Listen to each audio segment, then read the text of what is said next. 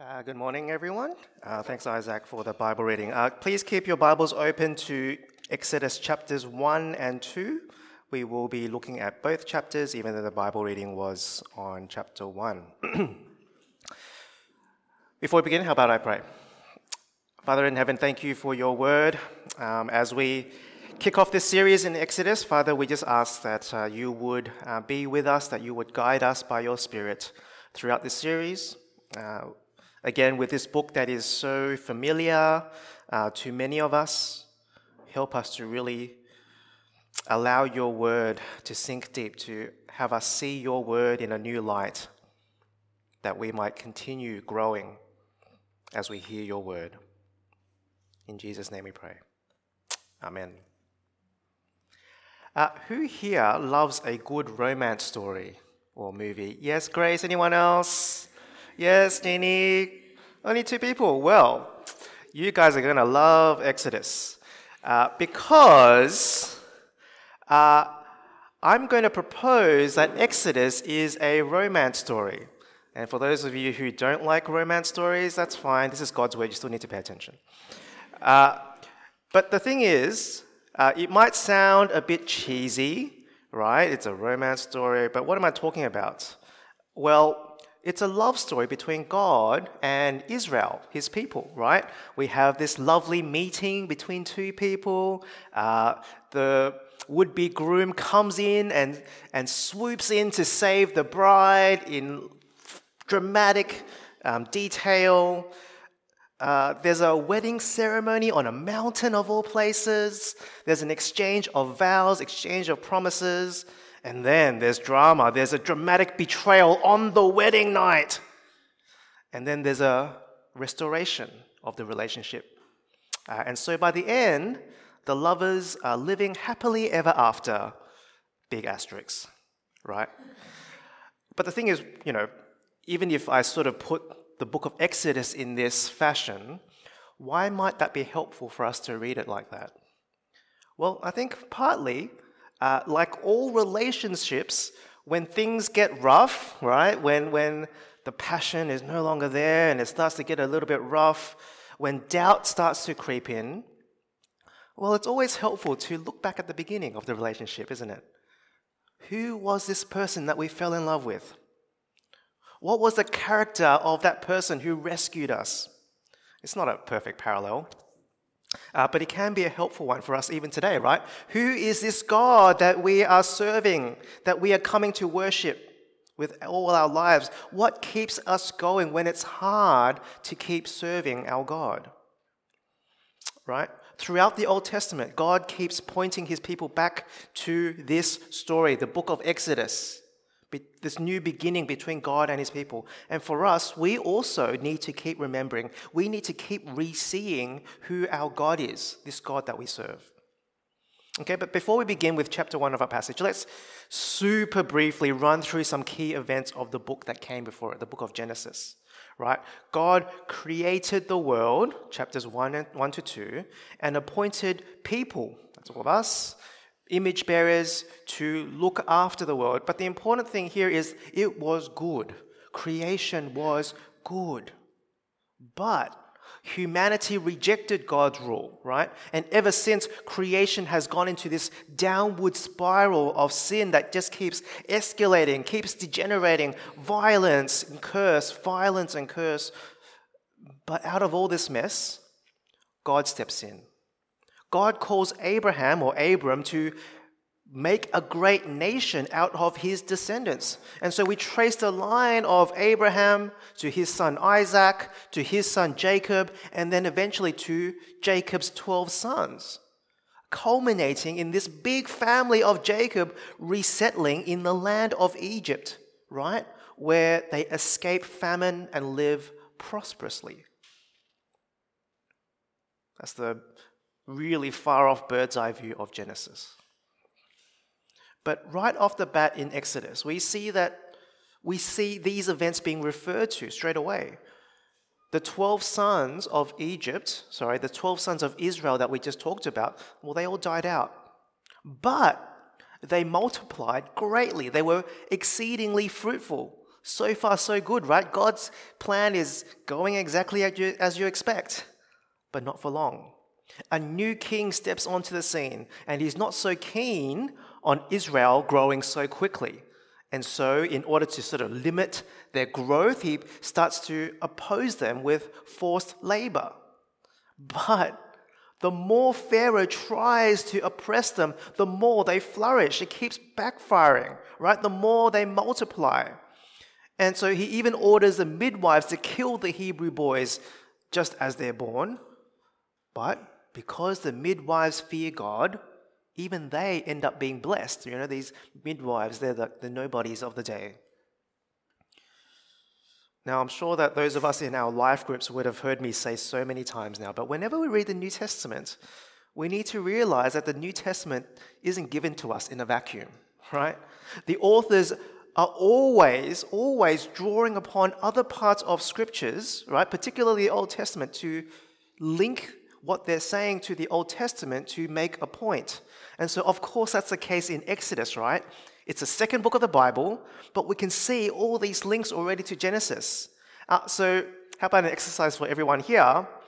Just skim through chapters 1, chapter 1 of Exodus again, and can you just shout out what references, what reminders to the book of Genesis, particularly the promises of Genesis, might we see here?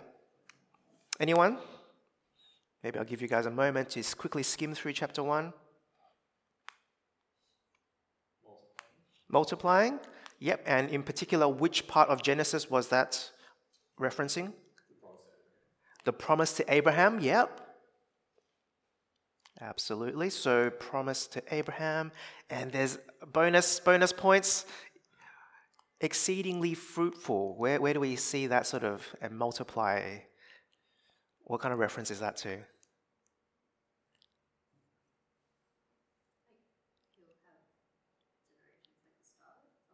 Yes, Genesis 15, so as numerous as the stars, yes. But I'm thinking about the, that, that, that's correct, and, and that is that's definitely one thing that is really obvious here. So good work, Grace.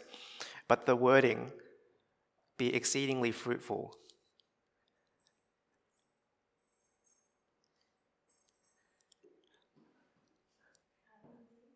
Adam and Eve, yeah. So God's immediate first blessing to his people is like, go and, and multiply, be fruitful, and fill the earth. And we, we get that in Exodus 1, don't we? They filled Egypt, right? It's like, God, it, it's happening, guys. It's happening. Yep, anything else? What about the, the fact that Pharaoh's plans are constantly being frustrated? The more he oppresses them, the more they multiply. Do we sort of get a hint of that anywhere in the promises of God?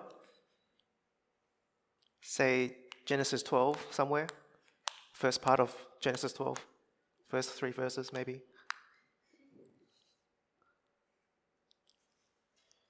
Those who curse you yeah, so God promises to Abraham that those who curse you, I will curse them, right? He will frustrate their plans. So, uh, also Genesis 15. So, uh, Grace mentioned that there'll be more numerous than the stars that he could count. But then what happens in Genesis 15, verse 13? Does God warn them of something that will happen? Yeah. Yeah, that's right. So God warns Abraham, so this is like many generations before they even step into Egypt itself, that they will be oppressed in a foreign land. But then after 400 years, they will be rescued by God. Okay, so what does all that mean? As we read chapter 1, it seems like God's people are in a bit of a pickle, aren't they? You wouldn't want to be in their situation. What does this tell us? Well, hopefully, as we look at all this, we can see that this is actually exactly as God planned, right? Even as Pharaoh tries to do all he can to stop God's people from growing, well, in doing so, he's actually pushing along God's plan that he said his people will suffer in the land for 400 years, right? No matter how many times humanity kingdoms, kings try to oppose God, to undermine God's plans, these plans will always backfire, right?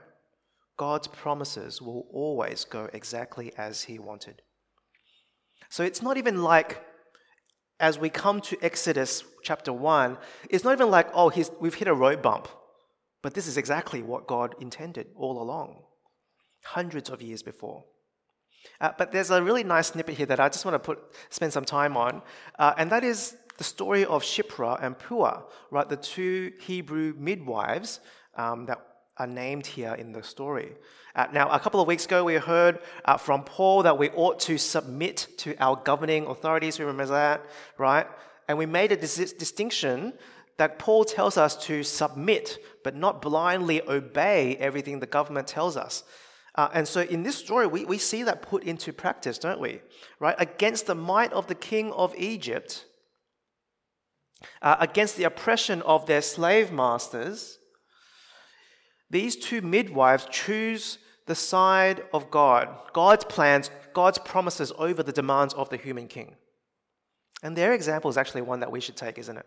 Right? When things are so clearly demanded of us by those in power, those uh, around us, by our governments, our society, uh, things that are so clearly in opposition to God's word, then that ought to make us stand up to do what is right in God's eyes rather than the world's eyes, isn't it? Uh, particularly when it comes to the marginalized, the oppressed, uh, when injustice comes to those around us. The question is will we be people who make a stand for them? Will we defy social norms and expectations of our days to reach out to them in the name of Jesus? I love how in this passage, do you notice there's only two people who are named in the story? and that's Shiphrah and Puah, right? Not even Pharaoh, because Pharaoh is just a title. He's just the king of Egypt. Pharaoh is not a name. So to God, he's just another king, another king out of many on the earth, right? But these two Hebrew midwives, probably as insignificant as you can get, their names are remembered for millennia because they boldly stood up for God. But anyway, back to the, the larger story. Uh, now we move away from the bigger context of the story and we zoom in, right? We zoom in on a particular birth of a baby boy. We read that both parents are Levites. Right? The mother tries to hide the child so that he won't be killed, but you know, as the baby grows older, maybe he's making more noise, maybe there's just like more commotion going on in the house, it's no longer possible to hide this baby. And so, you, can you just imagine this picture? She puts her baby in a basket, uh, which coincidentally, or maybe not, is the same word used for Noah's ark. So she puts it in a little ark. Significance, I don't know. You can go home and do your research. Uh, and she hides this basket, this little ark, among the reeds along the bank of the Nile. And all the while, Moses' sister is standing around seeing what might happen to the baby, her baby brother. All right, just think about this again. If we spend any amount of time reading this, I'm sure our hearts just, oh, they, they just wrench for how hard it would be for a mum to leave her baby boy on the river bank like that. But then someone unexpected turns up. Because of all people, Pharaoh's own daughter goes down to the Nile to bathe right? The princess. She sees a basket and then opening up the basket in curiosity, she sees the baby crying and feels sorry for the baby. And now Moses' sister jumps into action. Having seen all this happen, she goes up to Pharaoh's daughter and asks innocently, Oh, you feel sorry for her. Shall I go and get one of the Hebrew women to take care of this baby for you? Just think about that a, slave girl, right? That, that's what the Hebrews were to the Egyptians. Uh, they were beneath them, they were a threat to them. And now this slave girl goes right up to Pharaoh's own daughter, right, the princess, to ask her this question What, what do you think should happen next? Not what we read, right? Pharaoh's daughter goes, Yeah, okay. Uh, that, that's weird. But it gets even more weird because Moses' sister gets who?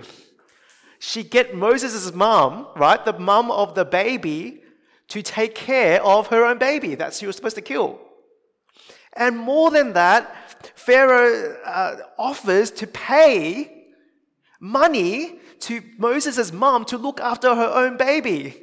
Can you see how ironic that is, right? This baby that she was ordered to kill, now she's getting paid to nurse her own baby. But then there's more. because not only does this boy survive, not only does a mom get, get paid for looking after her own baby, when the boy grows a little bit older, Pharaoh's daughter takes the boy in, into her own family. Now, you might think, well, that's a pretty harsh thing, you know, she's losing her baby boy again. But can you fill in the gaps of what's going to happen here? Because what would have happened if Moses grew up normally? He would have been a slave, doing nothing but manual labor, being abused, being beaten by Egyptian slave masters. But now, Moses gets to enjoy luxury. He gets opportunities, he gets education, he gets the best food of the royal palace, right? Leisure. There was no weekends for slaves. How's that for a bit of irony? So, after we zoom in on the story of this one baby, we see the very same principle at work that we saw in the zoomed out view. Pharaoh can do and say as much as he wants, as many decrees and commands as he wants, but ultimately, God's blessings will remain on his people. Now, let's just think about this introduction to Moses that we've just read. You know, you know me by now that I, I love movies, right? So if you think about this as a movie, if, if we were reading this for the first time and we were introduced this, to this massive crisis facing all of God's people, they're on the brink of destruction, and then suddenly we see the birth of a baby, right? The extraordinary ways that this baby was saved from death to now being raised in the royal family. If this was a movie, what are we going to expect out of this Moses person? What do you guys think? Any ideas? Any thoughts? Is he just going to be a supporting actor on the side somewhere? No? He's going to be the hero. He's going to save the day, isn't he? Right? Miraculous birth. Well, let's look at what happens in the very next scene. We fast forward whoop, to a few uh, decades in advance, in the future. And now Moses is all grown up. And what is the very first act that we read about? Well, he goes to where his own people were. It's like he suddenly realizes what's happening to his own people. He watches them. He sees their hard labor. He probably sees them being abused, being beaten by the Egyptians. And then we zoom in again. He sees one particular Egyptian beating a Hebrew, his own people, right? What does Moses do? Well, looking this way and that and seeing no one, he kills the Egyptian and hides him in the sand. So, what do you think, guys? Is this, is this the hero that's going to save the day? What do you reckon? Is this the hero that we've waited 400 years for? So, so let's think about this. Is, is this a good sign or a bad sign that this is the hero? What do you guys think? What, what's, a, what, what's the pros and cons here?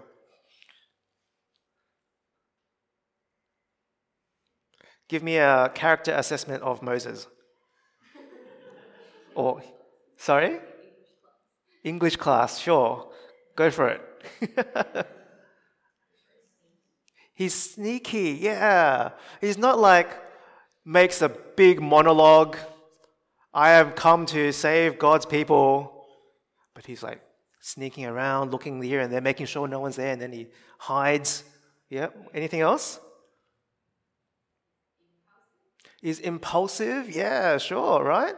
Okay, so he just acts on an impulse, like straight away. Okay, anything else? Does he have good motives?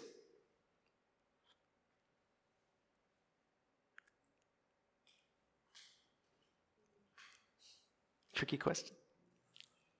Who says yes? Who says no? No one? Yes, in a bad way. Okay, so he's got concern for his people. So would you even say he has concern for his people? Is that, is that a good thing? right? He sees the oppressed and he's like, that's not good, right? So, so, you know, we have the benefit of living on this side of the Ten Commandments. It says, do not murder. We have the benefit of living on this side of the cross where Jesus says, love your enemies, right? So we can judge his methods, but maybe on, on, on beneath the surface, he's maybe got good intentions, just not how the method of how to carry out those intentions. Okay? Uh, well, let, us let's keep reading. Uh, because this is actually confirmed for us on the very next day. So the Moses sees two Hebrews fighting this army, right? That's his own countrymen. And he says, This is such a wrong picture, right? It's, isn't it bad enough that the Egyptians are beating you? Now you're fighting against within each other? Why are you hitting your fellow Hebrew? He says to the man in the wrong. Right? But the man in the wrong says, Who made you ruler and judge over us? Are you thinking of killing me as you killed the Egyptian? Right? I like the nice bit of foreshadowing going on here for those who know what's going to come. Uh, but at this moment, Moses hears this and he's afraid for his life, right? If this little Hebrew guy knew what I had done, then maybe I wasn't very good at hiding. Maybe I didn't look very carefully when I was looking around to make sure no one was there, right? Surely others must know what happened. And sure enough, Pharaoh does hear of it and tries to kill Moses. And so this would be savior of the Israelite people flees from Egypt. He runs away, right? And then we get this story. You can read it, uh, but we're going to fly through it.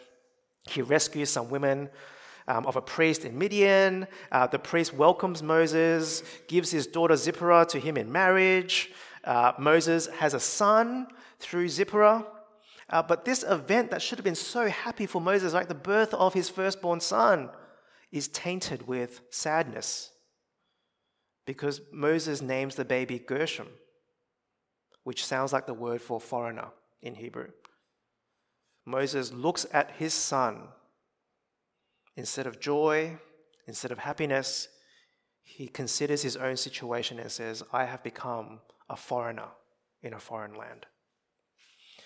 And so, as the, as the curtain closes on the scene, it, it looks that well, that, that's it, right? This Moses, who we were like, this is it. This is the guy who will rescue all of God's people, who had a passion, a desire. And of all places, whoever was qualified to rescue God's people, surely it's this guy, right? Raised in the royal family, best education, probably the most. Uh, nutritious upbringing, right? If you can say that, right? All the food that he could want, maybe. And that this is how he ends up. Well, maybe we might find uh, Moses' example a bit relatable. uh, because despite all of these credentials, despite Moses' desire to save his people, his efforts completely fall flat. Uh, have you ever experienced that before? Like, You've done everything you can. Everything, humanly speaking, right? All the pieces are in place. We're working towards a goal, but no matter how hard we try, we just keeps getting frustrated. Maybe work frustrations, family frustrations, maybe fruitlessness in ministry, uh, sharing the gospel with someone at, uh, at work. Maybe this passage might remind, remind us that maybe just like Moses, might we be focusing on the problem purely from a human perspective alone, and, and that's it? Because as we expect the curtain to close in disappointment, we find out that there's more to the story. Verses 23 to 25. During that long period, the king of Egypt died. The Israelites groaned in their slavery and cried out, and their cry for help because of their slavery went up to God. God heard their groaning, and he remembered his covenant with Abraham, with Isaac, and with Jacob. So God looked on the Israelites and was concerned about them. And so we have two contrasting scenes here. Because on the one hand, yes, Moses' human efforts have amounted to nothing. Yes, despite how promising things looked, God's people seem to be no closer to being rescued. But thankfully, there's another reality God's plans, God's heart to rescue his oppressed people don't simply rest on human effort alone. Behind the scenes, we are reassured that even as Israel's suffering continues, God hears the groaning. God remembers his covenant. God remembers his promises with Abraham, Isaac, and Jacob. God looks on with concern and compassion towards his own people. Even if we hadn't read the book of Exodus before, we know that this isn't the end of the story, right? God's not done with his people yet. God's not done with Moses yet, no matter how bleak the outlook is for God's people.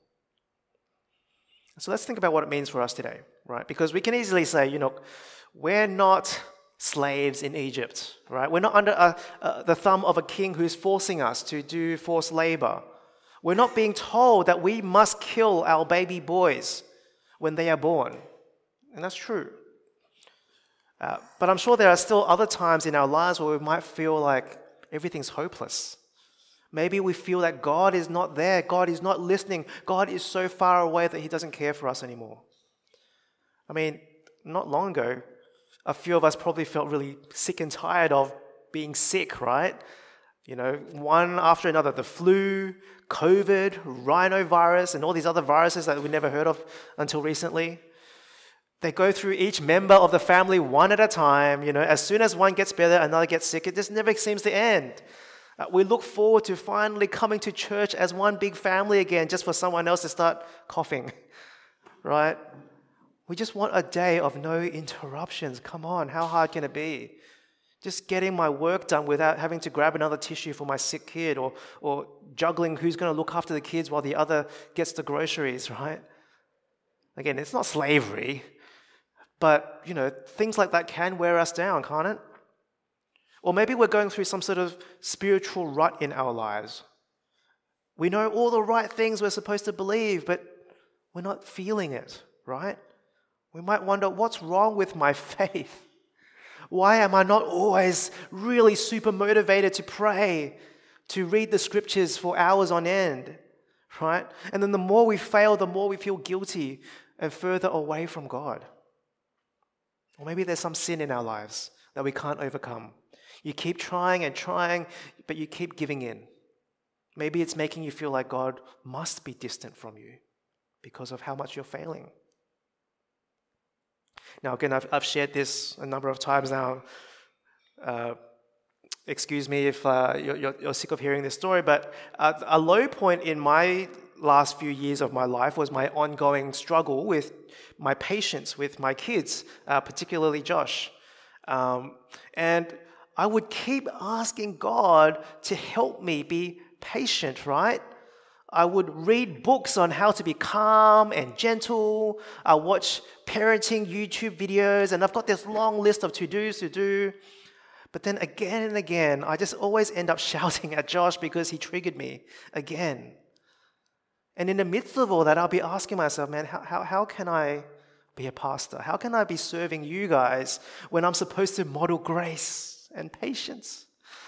Right? Not just to the church I love, but also in my relationship to my own family. And so maybe you've got something that you can relate to that you're just so frustrated with. You're trying so hard. Maybe something in the past. Perhaps you're feeling a bit hopeless right now. I don't know what your situation is. Or maybe God just seems so distant from you. Well, as we wrestle with questions like that, in these cases, our passage reminds us that we need to hold on to God's promises to us. We need to cling on to the fact that God's purposes will advance no matter how hard life gets, no matter how much of a failure things look like from our perspective. Now, just a couple of clarifications as I say that. First, it doesn't mean that we don't care about our failings, right? Uh, it's not like we just trust God and, well, don't worry about your sin. Uh, don't care about your spiritual dryness. It doesn't mean we dismiss someone else's suffering or their trials that they're going through, right? Um, again, particularly when, it regards to sin, like if I've got an issue with how I'm relating to my kids, I don't just trust God that it's all going to work out, but I, I need to try my best as I continue to wrestle, as I continue to trust God's promises. But secondly, what promises are we actually talking about, right? Is it like if we trust God, then God's going to fix all our problems? Well, remember what uh, Pastor Dave told us a couple of weeks ago, right? We need to be clear about what promises God makes for us and what He doesn't make, right? Because God doesn't promise that if we follow Jesus, then our lives will be cruisy, we'll be free from all suffering, all pain. God doesn't promise us that we won't be one day oppressed and be treated like how the Israelites are treated in the story. But what God, has God promised us? God has promised us that a new creation is coming.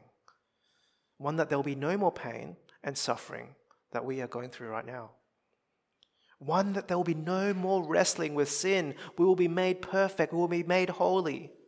Remember what we heard from Romans in the letter to, to the Romans uh, uh, by Paul?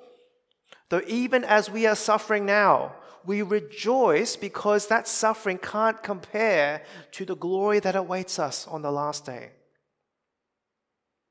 But even so, right, even if that full reward is coming one day, even as we go through suffering right now, suffering that God has not promised will take away for us in all situations for all of us, God promises that he will be with us as we live for Him. Right? Remember the Great Commission, Matthew 28? God doesn't just, Jesus doesn't just send us out, but Jesus promises that as we live for Him, as we serve Him, as we face persecution and judgment, uh, judgment, oppression, He will always be with us.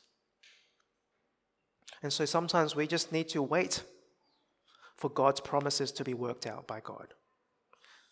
Sometimes it's a reminder for us that instead of doing things purely from a human perspective, we need to turn to God for help, to trust God's timing, even as we continue to work hard in the name of Jesus. And so, trusting in this God, that's what we're going to be looking at for the rest of this series in Exodus. Because in order for us to trust God, we need to know who He is, right? in this romance novel, we're really going to get to the bottom of who this God is. This God who saves us, the God who demands that we worship Him with all our lives. We're going to be reminded of this God who rescued us out of our slavery of sin. And so, no matter what situation you're in, let us turn back to God who is concerned for us and is working out his plan even when we don't feel like that's happening. Let's pray.